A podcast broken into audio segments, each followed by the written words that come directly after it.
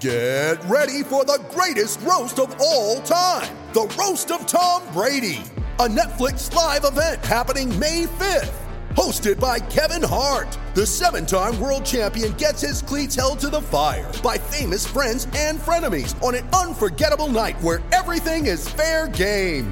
Tune in on May 5th at 5 p.m. Pacific time for the Roast of Tom Brady, live only on Netflix.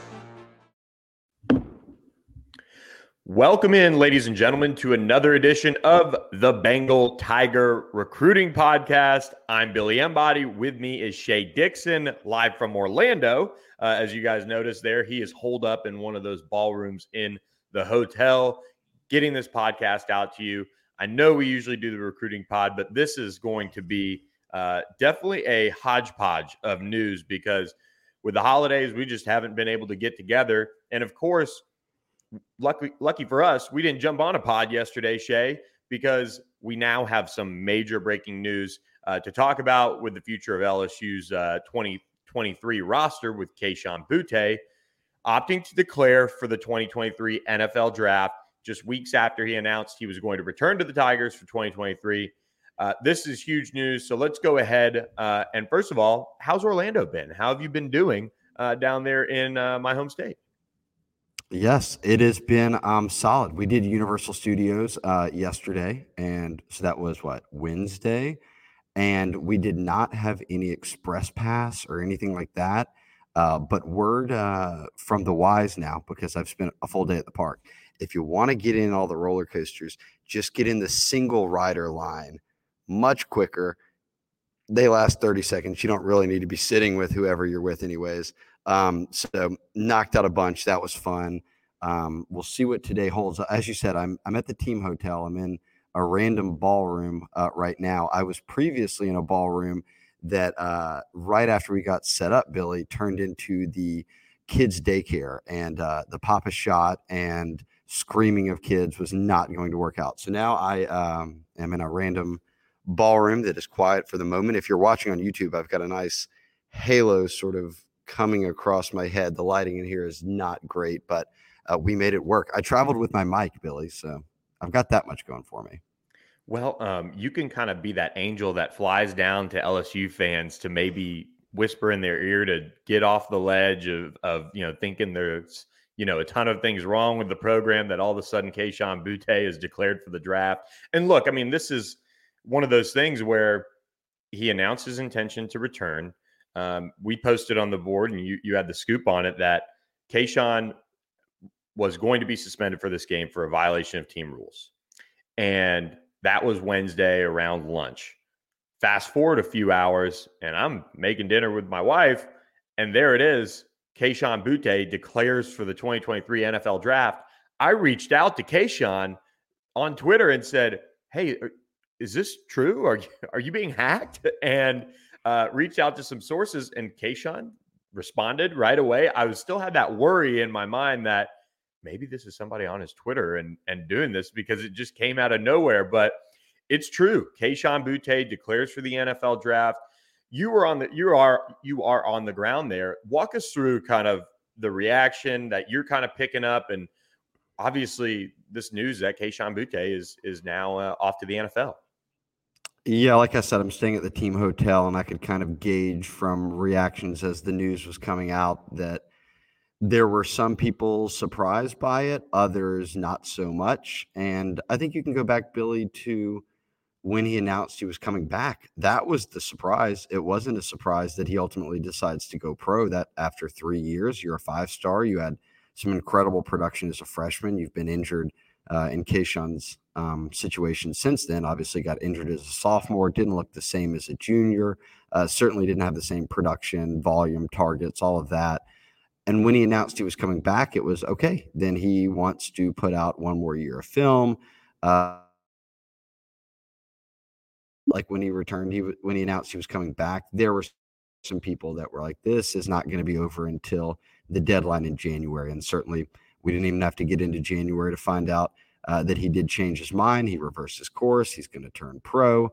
And I don't like people are looking into this every which way uh, possible to say, what is Kayshon seeing that might be wrong with the team? I don't think it's that at all. I think this is a decision that Kayshon's making. He didn't travel to the bowl game. He was suspended for a violation of team rules. So that he knew long before today he wasn't playing in the bowl. Um, in fact, he knew when he announced he was coming back that he wasn't playing in the bowl. So I'm not surprised at the ultimate result. I'm just surprised at the I'm coming back. I'm not coming back. I'm suspended for the bowl game. Like whole little three, four week stretch uh, that we just went through. But phenomenal player. Billy, for me, it's he hasn't looked the same since that injury. And he said that going into this past season that he didn't feel 100%. It looked like he wasn't 100% for much of the beginning of the season. I'm curious what his draft stock will look like because he was popping up on some mock uh, drafts for as a first rounder, a late first round guy, even with the season that uh, f- was far below what expectations were. If you're an LSU fan, look, you monitor that, you see where he goes, you root for him in the pros, all that. They're fine at receiver, and we'll talk about this in when we break down their class, Billy. But how often did, did we wonder even when Kayshon announced he was coming back, if they could hold on to all four receivers they had committed and all four of them signed. So your room gets that much deeper. You thought all along that Kayshon and Jaray were going to be the two guys who were not going to be on the team anymore. Jaray was a senior, Kayshon was draft eligible. And the thought was, okay, those two guys will be gone. Everyone else will be back. The only guy who hit the portal was Jack Bech, which – wasn't a major surprise given where his playing time went from year one to year two.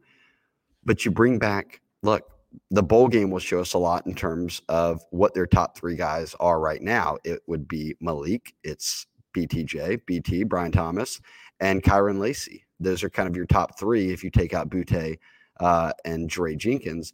Then you move into the offseason. You're going to get a look at Landon Ibieta. Chris Hilton is healthy again you go down to these new four guys that are coming in. I don't know if I'm missing anybody else in that mix, but they'll be at double digit receivers. So that's a deeper room than you had this year. And there's a thought that, hey, this this group now with Jayden and Nuss and Walker all back, and certainly with Nuss and Jayden, guys they've really repped with a lot and will obviously be in competition to be playing, uh, that they have a lot better rapport with them, uh, you know, going into the offseason. So it's not the end of the world uh, that Kayshon went pro. In fact, it's what we all expected all along. It was just that three or four weeks where we thought he was coming back. That was the big surprise.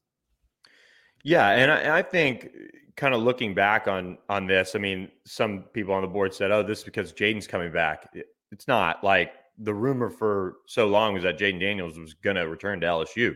Um, and it was just a matter of when he was going to announce it, if that was the final decision, if that was set in stone. Um, and he announced obviously that he was returning.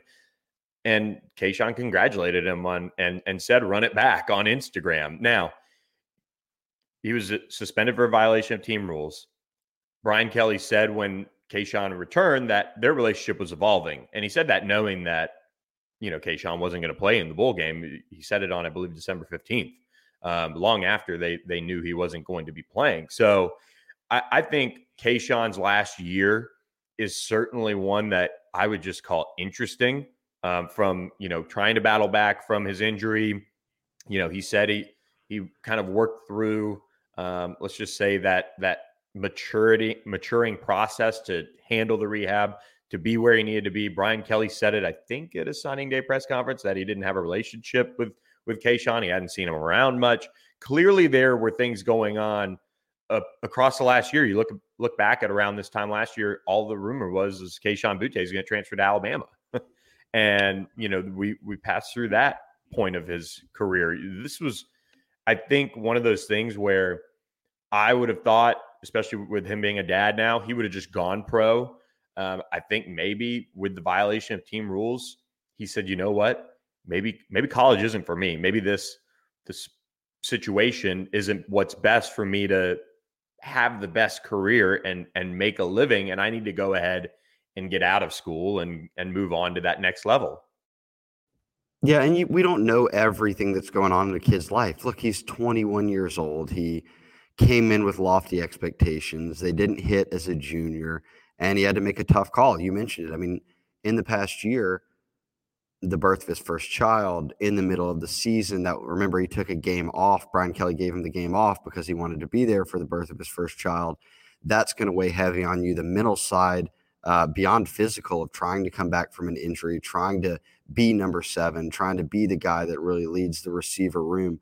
That's a lot to put on a college kid. It, it just is. And as you noted, and I think it's important as I say what I'm saying next, there was a real flirtation a year ago when you were going through coaching changes from the prior regime to Brian Kelly and this new staff that he was going to hit the portal and that Bama was going to be after him and that's where he would go. And now you get to where we're at now. And from just talking to a number of people, half of them, I would say, had the opinion you sense that it was always sort of one foot in, one foot out. And I think the past month describes that well, right? Like he went from I'm coming back to no, I'm not anymore and I'm leaving. It's now, I think, the book we can officially close. Uh, it's it's no chapters left. This is it for his college career. He'll move on.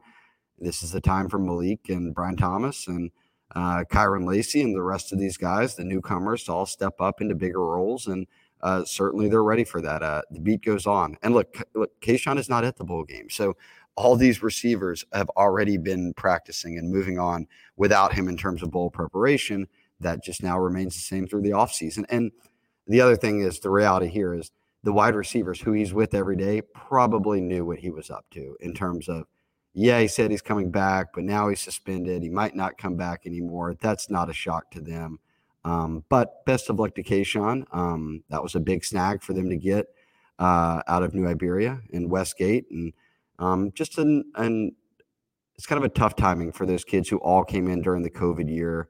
Uh, there were no crowds. There was um, coaching changes that followed. They were going through back-to-back 500 seasons.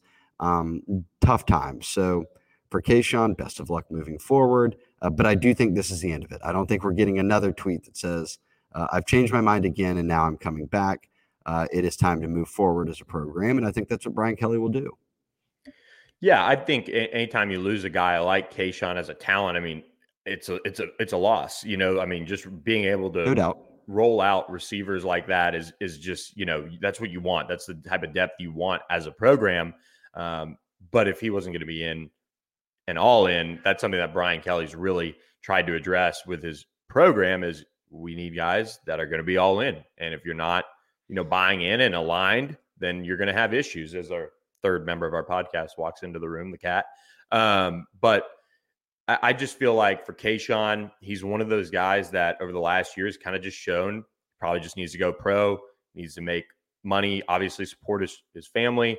Um, and best of luck to him. You know, I hope it works out, uh, you know, and and he has a long, lengthy career and does all the things that we saw uh, in him as a five star prospect, a guy they beat out Alabama for. Bama was always pushing. Bama never let up for Kayshon Boutte.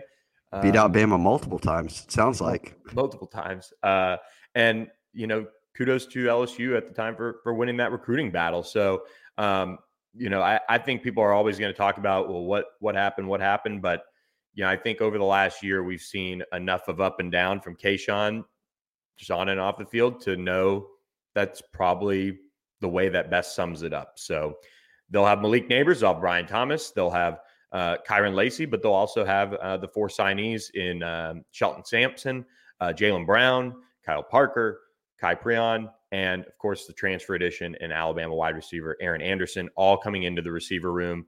Um, all guys that you know will get on the field or have opportunities to early on. I think for the most part, um, and enter that kind of fringe rotation behind the three guys we talked about uh, that are already on the roster and and certainly have uh, big big roles uh, in this offense and have had big roles in this offense all season. So it's not one that you like to see because of how talented he is, but if he wasn't going to be bought in, it's probably for the best that he just goes ahead and does this. So best of luck to Kayshon. Appreciate him responding and making sure it was uh, true last night. And um, you know, we'll see what the NFL draft process uh, you know looks like for him. As uh, like you said, he he wasn't you know up to full speed uh, again this season. So hopefully, get some time to kind of you know prepare himself and and go run well and do all the things that he does well. So When you need mealtime inspiration, it's worth shopping Kroger, where you'll find over 30,000 mouthwatering choices that excite your inner foodie. And no matter what tasty choice you make, you'll enjoy our everyday low prices, plus extra ways to save, like digital coupons worth over $600 each week. You can also save up to $1 off per gallon at the pump with fuel points. More savings and more inspiring flavors make shopping Kroger worth it every time.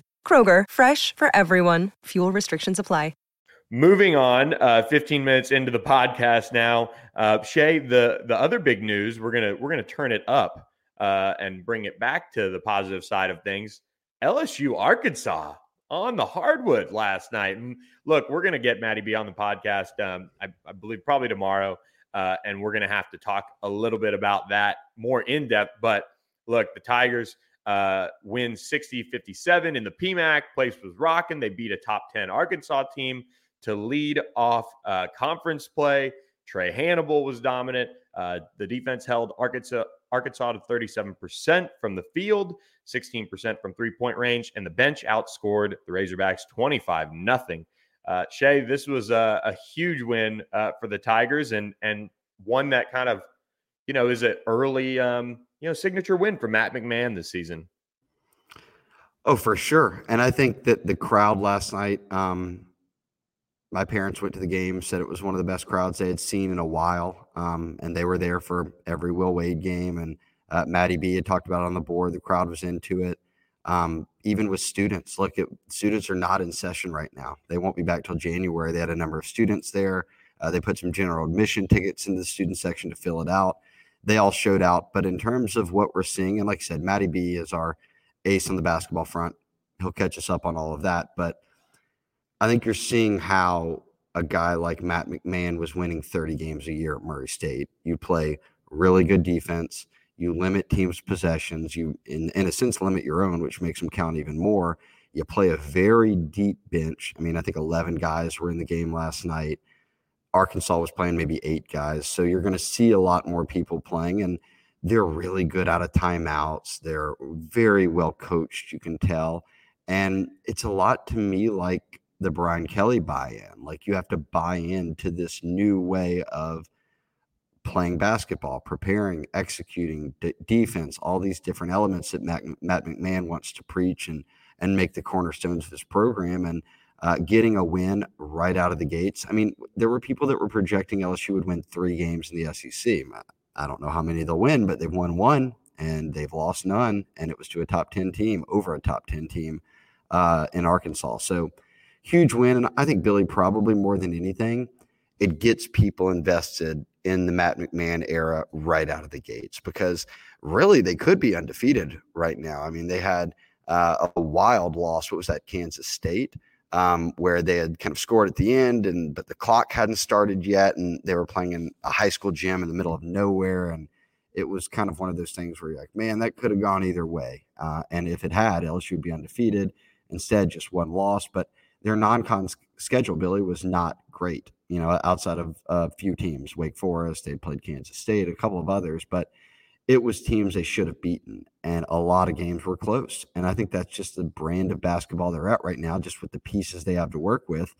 But it also means you can go out and play really close against a team like Arkansas and beat them, and that was big for them. So uh, there's real excitement. Look, we're fresh off Kayshon news, fresh off signing day about to play in a bowl game. Um, what less than a week here, four or five days out, and our entire board is about basketball. I did not think that that would happen. So people are excited for the Matt McMahon era. There's you could not have scripted a better start. Get through the non-con schedule with just one loss, which is a very close one, and then come out and beat a top 10 team in your very first SEC uh, game at home. Um, that really helps set the tone. And certainly probably has his players buying in even more to kind of what he wants to do with this program. Yeah, absolutely. I mean, it, it, was a complete rebuild. I mean, for them to lead off league play in Matt McMahon's first, you know, season with. I mean, remember Billy? They had zero people on roster at one point before Mwani Wilkinson um, and uh, what's his name um, came back. Uh, why am I blanking? backup um, guard.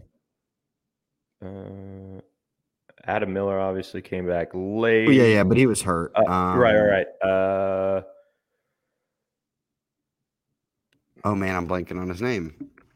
Well, they had both hit the portal, um, both guys, and I know Adam Miller is sort of uh, in between things. Uh, Justice Williams, right? Oh, there we go. Um, yes, Justice Williams. So that at one point, Justice and Mwani were in the portal. So they were down to nobody. And if Adam Miller wasn't going to come back, it was nobody. Well, they get those three, bring some Murray State kids in, hit the portal, got a number of other kids. So you knew it was going to be a very patchwork. It's a lot like the football team, like very patchwork.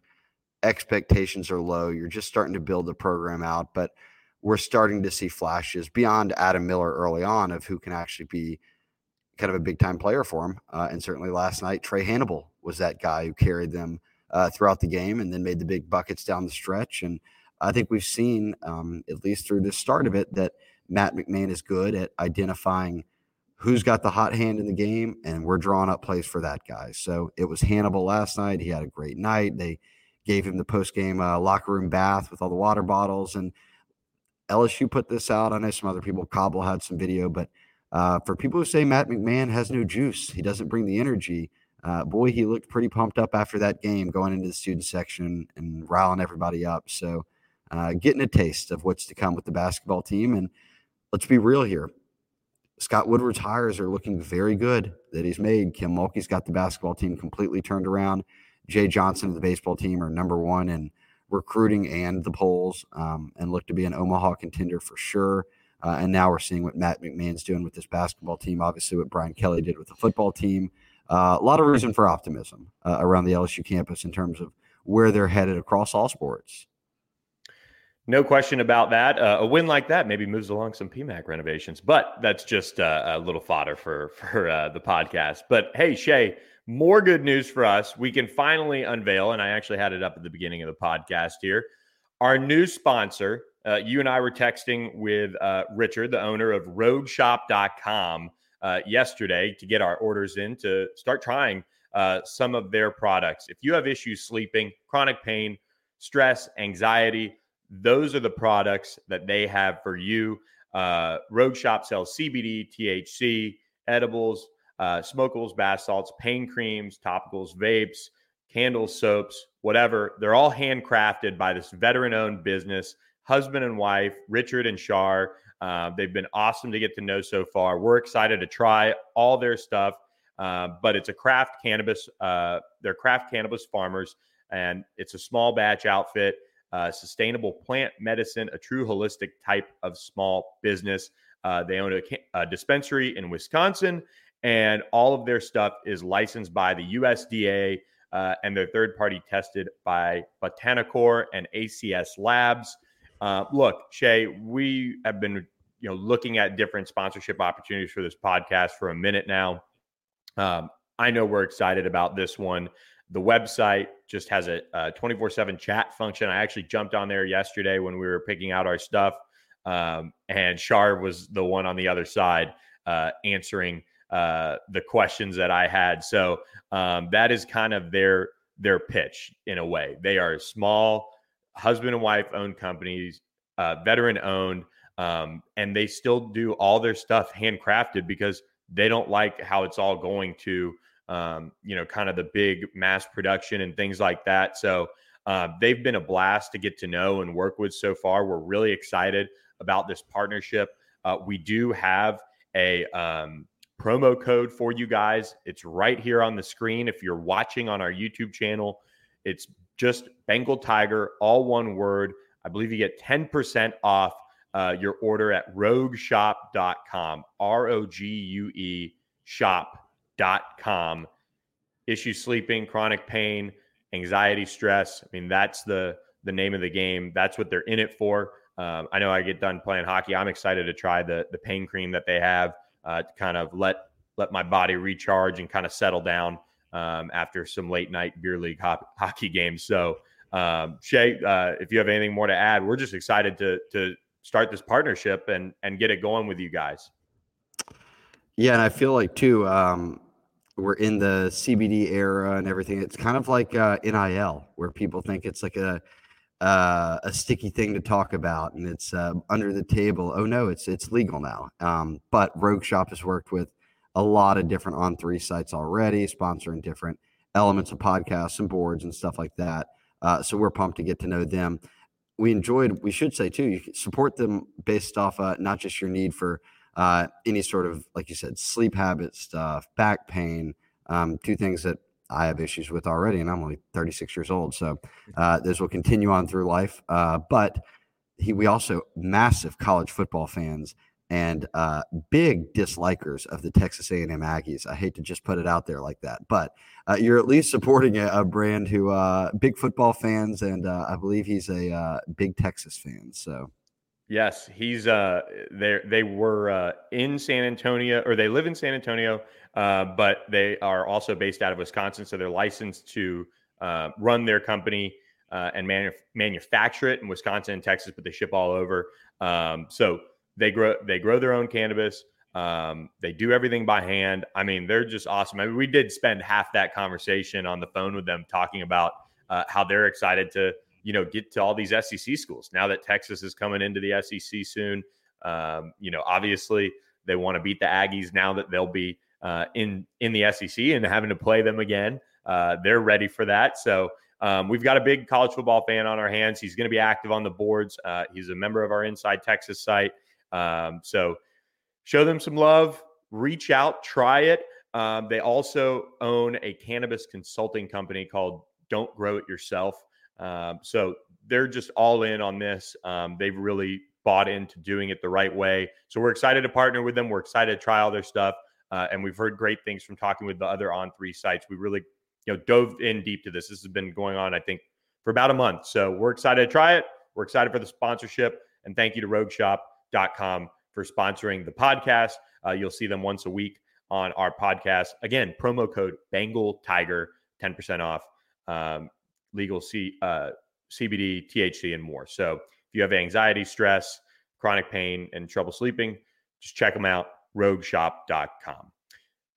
So, Shea, first ad read in the books. Um, we can let the users in the chat uh, and our comment section grade me out. Let me know what I got to improve on on that. But hey, um, this is this is now time that we've waited for a for a while uh, on this front to recap signing day.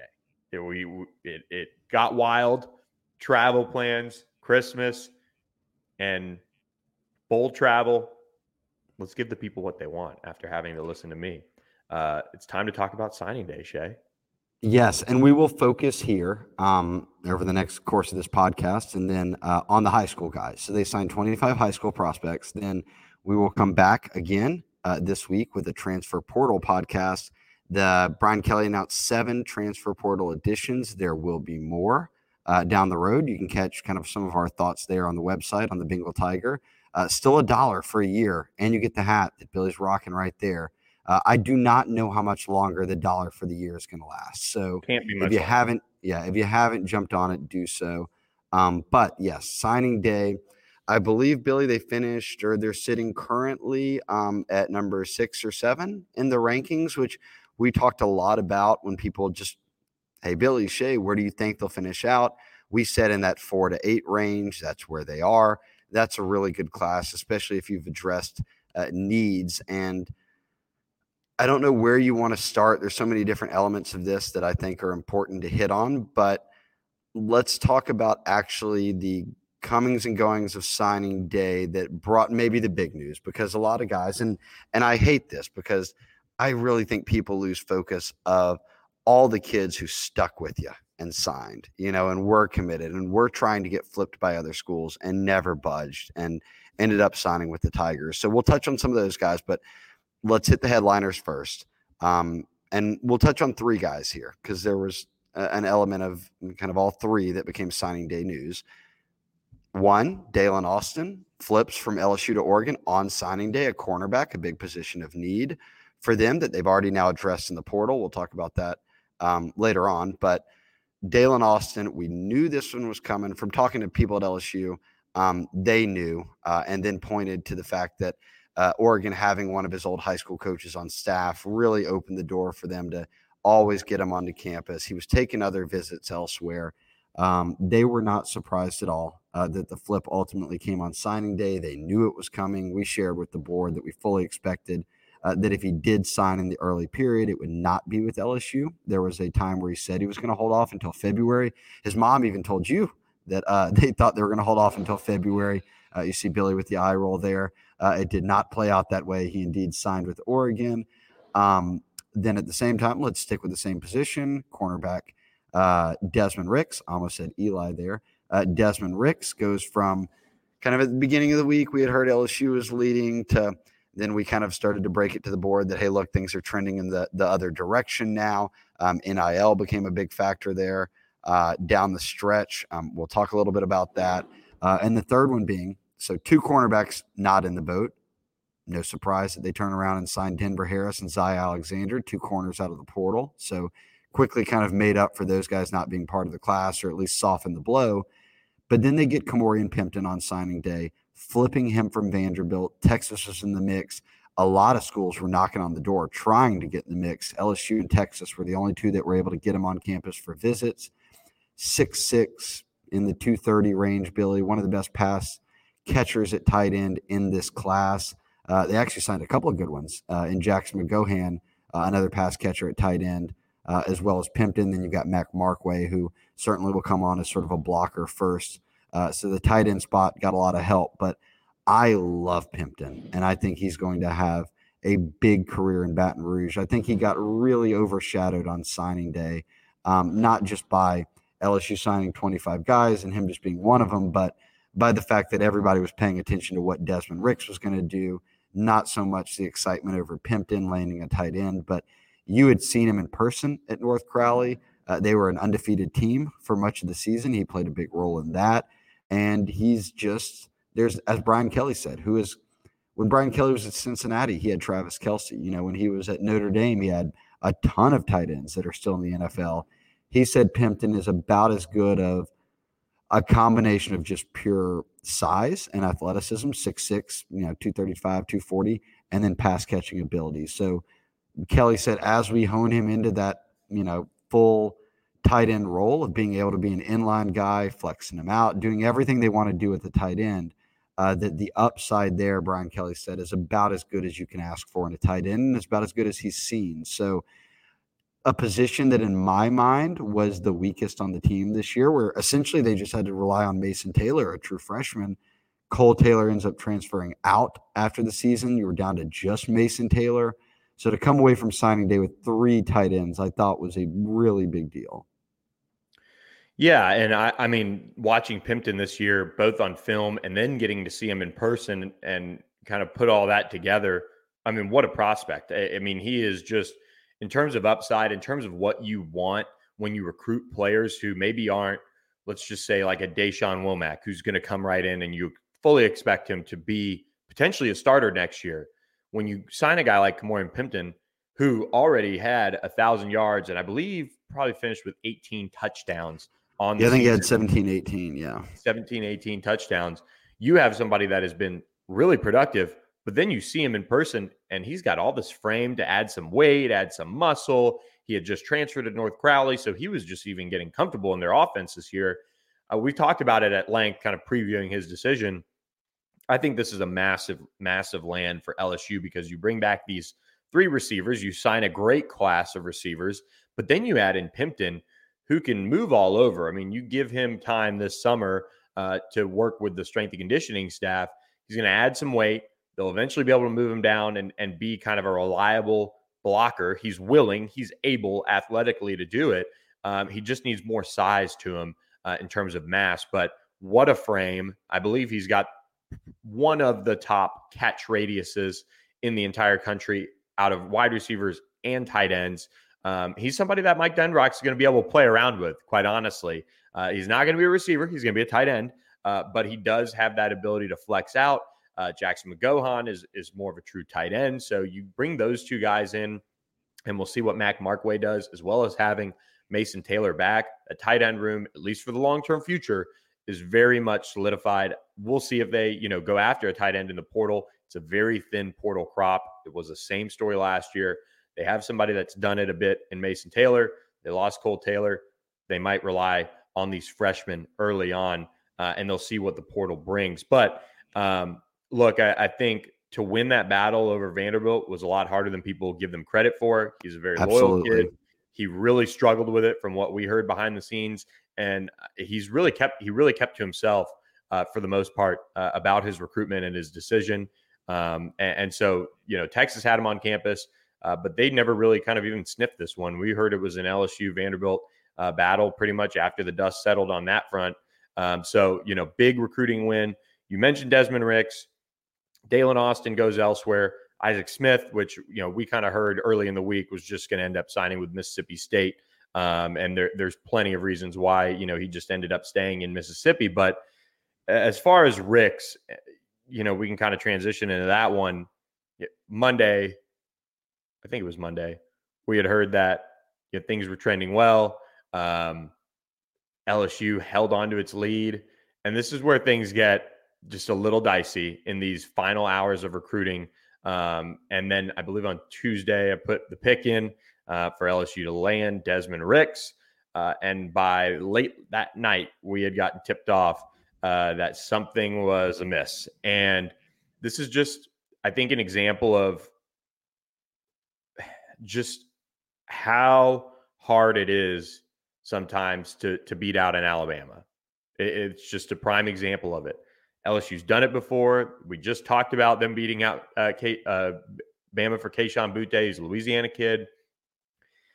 And sometimes recruitments don't go their way. I was on uh, earlier this week with with uh, one of the um, guys on on Jordy's uh, show Nick, and I just said, look, they did a really good job on this recruitment, and sometimes they don't go your way. And when the Ricks family said, you know what, we are done, there wasn't time for LSU to make that final counter and you posted it on the board and i agree. I, I, think this is this is a recruitment that they would not have lost for nil if they were given another chance. And it was just the timing of the family that they said you know what? We're good and we're ready to make the final call.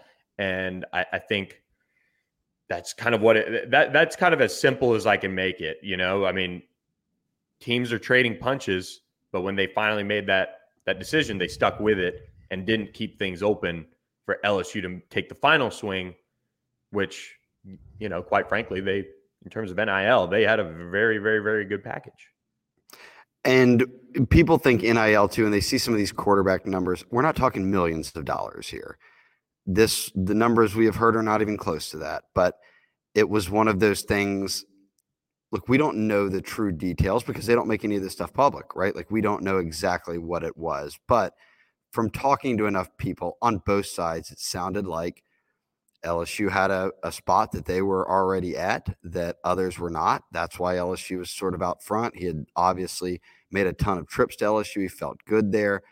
But as things went back and forth, and, and look, you can make a bunch of trips to LSU and feel good about it he had made about the same amount of trips to Bama, and it was very clear that he was interested in their program. I think it got to a point where Bama came right back to where LSU was at and said, basically, take it or leave it. We're not getting into a bidding war, and he took it, and that's okay. Look, NIL's legal. That is, there's nothing wrong with that. And if you want to let that factor into your decision, that's fine. I think when all things are even and you've got Bama and LSU for an out of state kid like him who's from Virginia, he played at IMG, he views Bama in a different light than LSU, at least in terms of win losses over the course of his recruitment, his high school career. I also think when he reclassified, that shrunk what would have been a year and a half of recruiting into like three months. So we said all along this is going to come down to those final visits. It's going to come down to the final week. And that's exactly what happened. And he was high on Florida after their visit. Then he gets high on Bam after the visit. Then LSU gets feels good about things. And all of a sudden LSU enters the week as the presumed leader, and Bama comes back and uh, and ultimately signs him. And um, I do think like people were saying like, oh, LSU wasn't willing to you know get into the NIL game and match Bama. I don't think it was any of that. I think both teams were about right at the same uh, spot in terms of um, kind of what the NIL future would look like for a, a kid like Ricks, and he chose Bama. That is what it is. And people say, "Oh, this never happens to Kirby Smart." Georgia's undefeated. They're coming off a national championship. They're the number one seed, and Bama signed the two best players in Georgia that Georgia wanted badly. So this is happening across the board. Bama, let me remind you how mad Nick Saban was that A&M went out and as he said, well, they just bought everybody. And every year prior to that, Bama was the number one team. If you didn't think Bama was going to come back this cycle and sign seven or eight five stars, you were kidding yourself because that's just what they were going to do. Nick Saban was again, let me remind you, when that was not a press conference when Nick Saban said, well, they just went out and outspent everybody. That was a booster event to Alabama boosters. Nick Saban was sending a very clear message. If we're entering this NIL thing, this is on y'all. Let's step it up. We've got to get rally the troops, and if not, people like A&M who have more money are just going to go out and spend it on kids. And where's A&M right now? Uh, that approach didn't work. They're well outside the top 10. They hemorrhaged a bunch of their class. A lot of guys hit the portal from a year ago. So I think every team is finding out how to balance NIL with the locker room or what's smart or what do you really want to promise to a kid who's never played a down? Do you want to really put more focus into kids who are on the team and you've seen them produce and then they get those NIL opportunities? And all of that will be a work in progress as time goes on. And I don't think I'll say this, and everyone that I've talked to has said the same. If you're talking about for next year, Daylen Austin was the bigger loss. Daylen Austin is college ready right now. Desmond Ricks needs to be developed, but he has raw tools, I think, that college coaches, especially corner coaches, see and say, hey, I can mold him into something special. So perhaps long term, Desmond Ricks will be the better player. We'll see. But LSU needs help right now. I thought Daylen Austin was the bigger loss for them, especially given he was committed for six months. Desmond Ricks was never committed to LSU. He was just in the mix. And people will say, like, oh, well, we were always the leader. Desmond never said that. That was just buzz being put together by all the schools that were sort of recruiting him, saying, hey, we feel like we're chasing LSU, and L- or LSU sources being like, hey, we feel like we're the lead dog here. This isn't a Patrick Surtain situation where – he himself just went out and said for two years, LSU's my favorite team. They're my leader. They're my leader. And on signing day signs with Bama. That's not what happened here. They were in a dogfight all the way, especially with the reclassification. And ultimately, it doesn't go your way, but you move on. One kid is not going to make or break a program. Um, certainly not one kid who's going to need a lot of development. Like you said, this is not a Dashawn Womack, the edge rusher they signed out of Maryland, who could climb even higher than the number 20 player in the country. I think he and Keon Keeley, who signed with Bama, are the two best edge rushers in America. His stats were ridiculous. Womack's were playing for a St. Francis team that played all the best competition. Like you think IMG plays good teams, St. Francis is going around playing all the best teams in the country. He had what 17 sacks and like 30 tackles for loss. They only played 10 games. So there's a thought that he's the BJ Ojulari replacement, heir apparent Harold Perkins type of like, hey, he's going to be all over the place in year one. So you, it wasn't that kind of loss. It still stings because you really needed corner depth, and he could be a good developmental guy that ends up being a really good player for you. But it didn't work out. And the same for Daylen Austin. I think with Daylen Austin, it's the risk you run of recruiting California kids. Like when you have to sign, that's just so far from home. And what does he do? He stays on the West Coast and goes to Oregon. No different when I told people, and we both did, and everybody agrees here, has been around recruiting long enough. When people were saying, "Oh, when are you going to pick your put your picks in for Isaac Smith to LSU?" Everyone else is putting in picks for Isaac Smith to LSU. Yep. If you think that an uncommitted Mississippi kid is not going to have everything done for them to keep them in state by Mississippi State or Ole Miss at signing day, then you haven't been following recruiting long enough. He stayed home. That was not a surprise. And I think that this staff will realize this. A lot of the staff has not recruited Mississippi before. Um, you know, if you're coming from Notre Dame and things like that, but Mississippi is just one of those states where it's very, very tough to go in there and get the best players, especially if they're remaining uncommitted towards signing day. Um, and you think that then you'll pull them outside the state. I can remember Billy throughout much of the process the season that it almost felt like a foregone conclusion from the Bama side that they were getting Suntarine Perkins, a linebacker out of Mississippi, who's one of the best players in Mississippi. Lo and behold, he sticks with the Rebels and signs with Ole Miss. So recruiting Mississippi is a very tough task if uh, if you think you're having to go down there until the very end. Like they've signed guys out of Mississippi, but Deion Smith, others were committed. They were already in the boat. So like it was just about holding on to them. Going to get a kid like that is tough at the end. It's why we never put picks in. It's why we said we thought he was going to just go to state and stay home. Uh, not a surprise.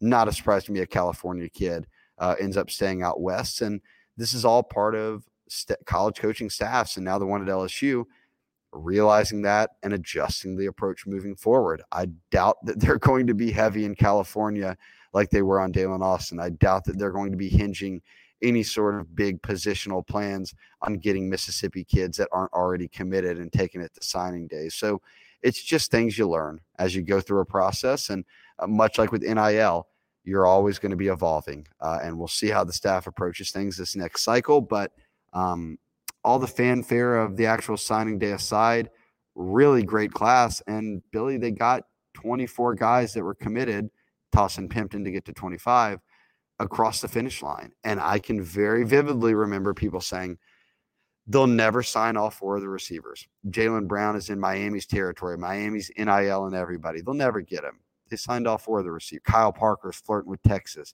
Everybody's on Kyle Parker. He's not going to be able to get out of the Lone Star State no drama. Both those guys were among the first kids to sign in the morning. So the staff did a really nice job of holding on to guys that, and I think this is important to remember because I think this is a real testament to how good this staff is at pitching a vision.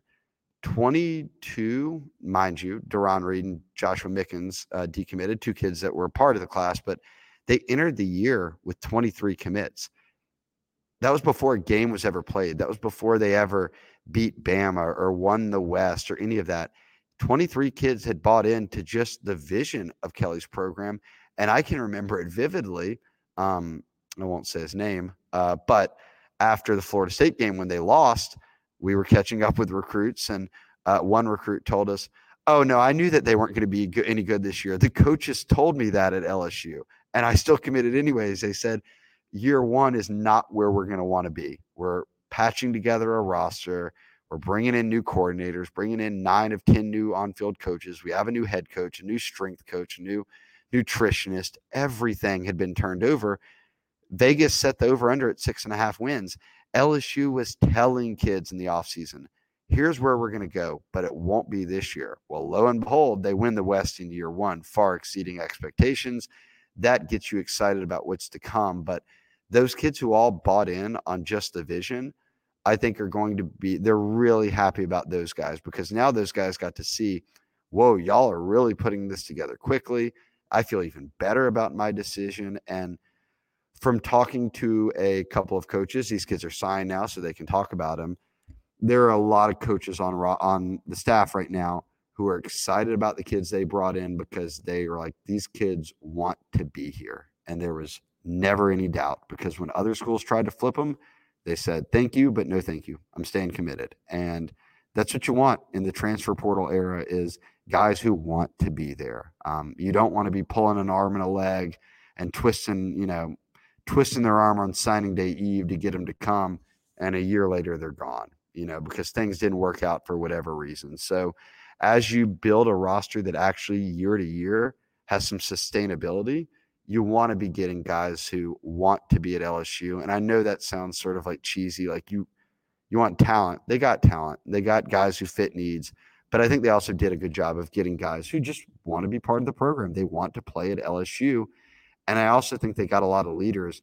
I'll tell you this, just from being around the team hotel, Billy, there's a lot of people excited about this class and guys like Toviano, who they think are going to be real leaders in the locker room and can galvanize – a safety room or a corner room or just a defense, you know, whatever it might be, and can lead by example. So um, there's there's a lot of buzz uh, around this class, top to bottom. Look, you look at the bottom, the lowest ranked guys are Dylan Carpenter and Ashton Stamps. They're two of my favorite guys in the class. I thought Dylan Carpenter out of St. Amant was a great late flip for them, uh, getting him away from UL into LSU's class. I think he'll play a lot of football.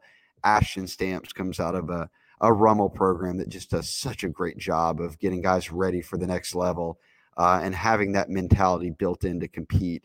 Uh, and Stamp showed it. He came to camp in the summer three different times before he finally got offered. uh, and just kept working and working and working. So, top to bottom, I love the class. They signed a trio of five stars in Womack and Lance Heard and Shelton Sampson.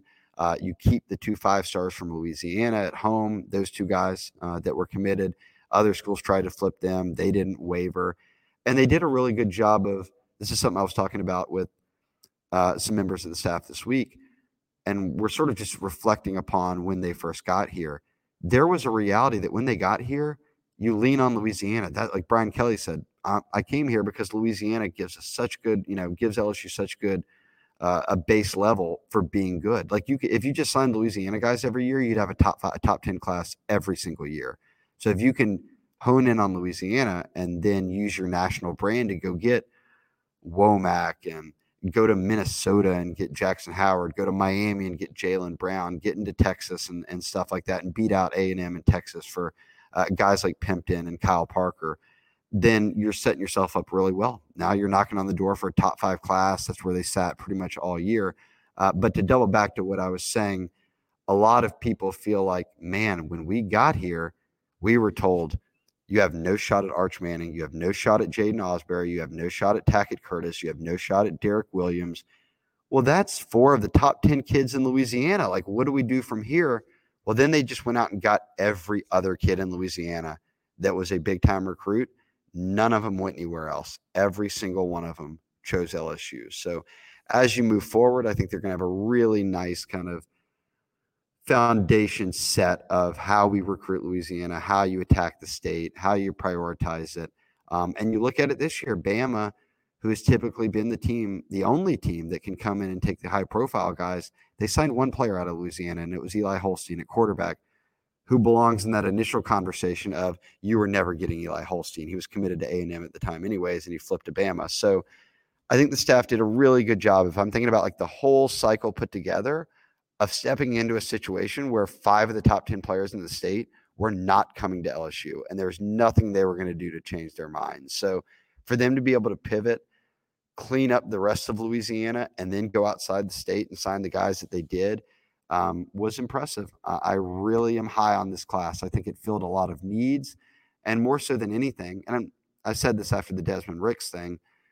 The transfer portal is there as a buffer that no longer makes you feel like missing out on a couple of kids that were big targets for you ruined a class, you know, and it bums you out if you're a staff member, a coach that's put years into recruiting a kid and at the end he goes somewhere else. And that's natural, just building relationships. But if you can turn around two days later after losing Daylen Austin and Desmond Ricks and sign a two time FCS All American and Zy Alexander out of Southeastern, a Loreauville kid who uh, a lot of people liked coming out of high school, who's now been in a college program, has a lot of starts. He can come in and help right away. Denver Harris, midseason All American before he ran into his troubles and didn't play the rest of the way, but he was a five star a year ago. Aaron Anderson, comes, yeah, you're losing Kayshon Boutte. That was kind of expected, anyways. What wasn't expected was a year after Aaron Anderson signs with Bama and leaves the state, that here he is coming back home to play for the Tigers. The portal can can hurt you if you've got guys going in that you don't want being in the portal, but it can really save you. Uh, and we're seeing that here early in the Brian Kelly era, and he doesn't want that to be the case every year. And we've already seen it drop drastically. They signed 15 high school kids and 20 portal kids in Brian Kelly's first year. This year, they signed 25 high school kids and they're at seven portal additions. So the numbers are already flipped. He said he wants it to be more of we're signing about 29, 30 total guys a year, and 25 are high school guys, four or five are portal guys that will help us out. But you aren't every year just having to rely on the portal to, you know, build a roster. And I think with 30 plus years of coaching experience, Brian Kelly knows what he's doing. He's got a lot of talented coaches on staff who have experience. Um, they'll be fine. I, am impressed by what they've done in just one year, beyond winning the West and having a chance at a, a 10 win season and uh, finishing in the top 15 in the rankings and you know potentially appearing as a top 10 team to open the season next year having a top 10 recruiting class there is nothing to complain about after one year of the brian kelly era in fact it's just a lot to be excited about yeah, I think for me, I mean, you look back at this whole cycle and I mean, when they first got here, they dished out a lot of 24, 25 offers. But if you watch 2023, they were fairly targeted. There are a lot of offers that you'll see on our offer list page that came from the prior staff. I mean, Rueben Owens for one. You know, there are some other ones that you know they kind of tried to get in on. I mean, if you look back at some of the recruitments over the course of the uh, whole run for Brian Kelly when he got here, I mean, I think of a Brandon Inniss who I visited in Miami. You know, he said, "I want to, you know, take an LSU official visit." Well, LSU didn't even official with official him, um, and and that one kind of faded away. They they didn't waste their time. I felt like in this cycle, and I think that's important because there were players in the past that, and we sat here early in the season when the buzz started to build around Desmond Ricks. And I said, this recruitment's probably going to come down to the final 24 hours or so. I guess I forgot that a little bit on the timing of my pick, but that's okay.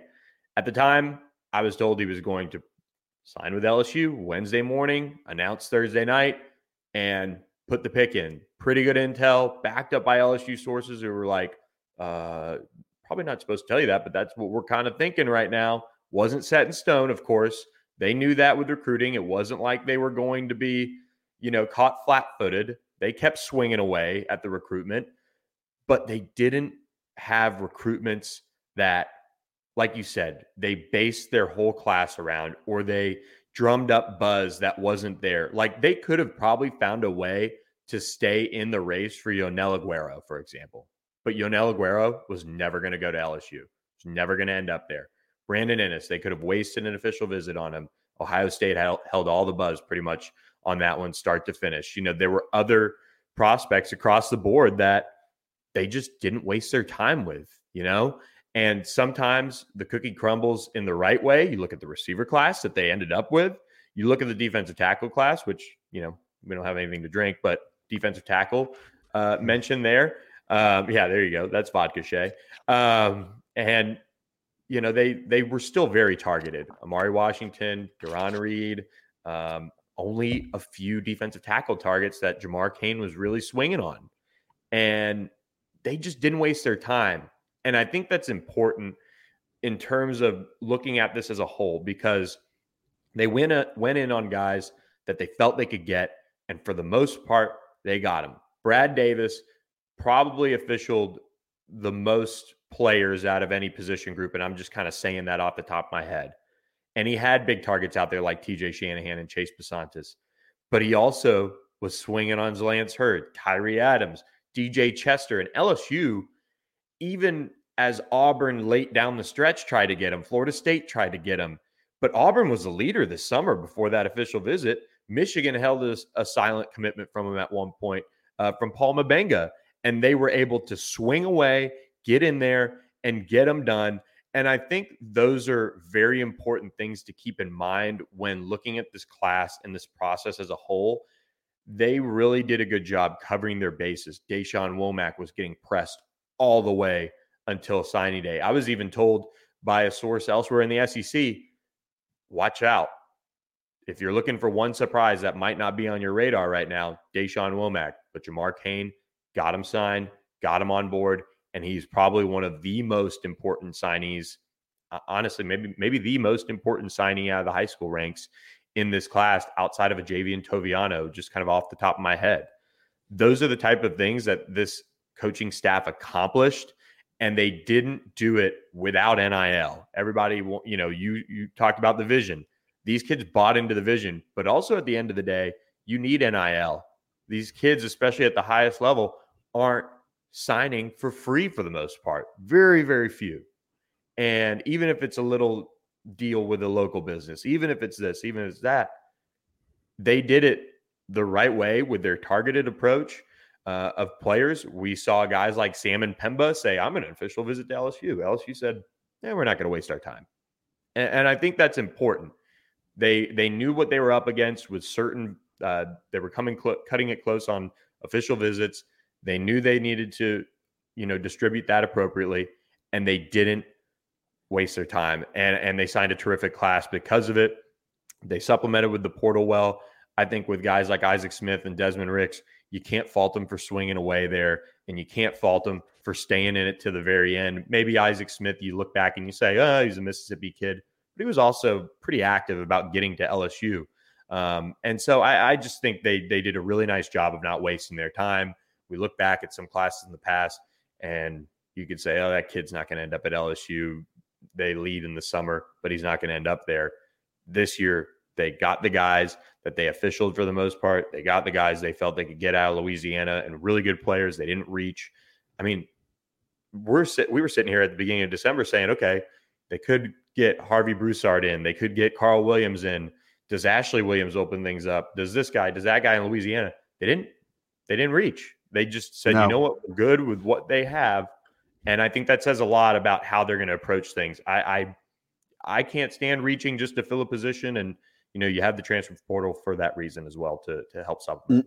I think that because of the portal, you're not reaching on a lot of guys anymore. And look, they'll they'll take guys that they think they can develop, but then again, they're like Louisiana guys. Again, the lowest ranked guys in the, in this class per the rankings. Dylan Carpenter, that was a senior year eval from Louisiana, and they felt great about. Ashton Stamps, Louisiana guy that they had in camp multiple times over the summer. They put their own eyes on it. They felt good about it. I'll say this as we wrap up, Billy, because everyone, again, drank D line talk here, D tackle talk. So much rhetoric on our board is LSU will never be on Bama or Georgia's level if they can't recruit D linemen like that. Well, let, let me break this down for you in a couple parts. One, your D line recruiting from the start is going to be based off what Louisiana gives you. When they give you Mason Smith, you're set. That's a five star. You just recruit him, he holds it down for you. That's, you know, big time, right? When you look at what Alabama and Georgia did, people are putting this rhetoric forward. Oh, if we're going to be on their level, we have to keep up with them. Okay, let's see what Bama did. D line, they signed James Smith, a five star. He's from Montgomery. Let's keep it rolling. D line, uh, Jordan Renaud, who's a not look. There's only a handful of top 50 D tackles, anyways.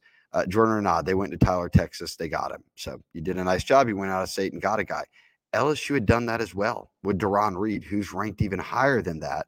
But at the end of the day, Auburn, the school close to home, comes calling through a coaching change. NIL comes into play. And now all of a sudden he's not in the class anymore. You look more at Bama, they signed one more D lineman or two more, uh, Edric Hill and Hunter Osborne. But Osborne's from Trussville, Alabama. Edric Hill was a guy that LSU looked at and really didn't even get that deeply involved in. Um, and he ends up in Alabama's class coming out of Missouri. You look at Georgia. Georgia signed Jordan Hall. Everyone knew Georgia had led for Jordan Hall forever. That was not a big thing. Bama was trying to flip him. Uh, ends up not working. Um, six with Georgia, which where everyone thought he would go coming out of Jacksonville. Uh, but point being, you move beyond him. The next ranked D lineman uh, that Georgia signed was 172 in the country. The outside the top 20 D tackles, Jamaal Jarrett uh, coming out of North Carolina, and that was it. That was their haul. They're not out there rolling out four or five stars that side as D tackles. And you look at the D tackles nationally, Billy. David Hicks out of Katy, you saw him play a million times. Where does he go? He goes A and M. He stays in state. James Smith, we already mentioned him, number two D tackle in the country from Montgomery, Alabama. Where does he go? He goes to Bama. Peter Woods is the number three in some places, at least call him a top five uh, defensive tackle in the class from Alabaster. That's the shadows of Tuscaloosa. He goes to Clemson.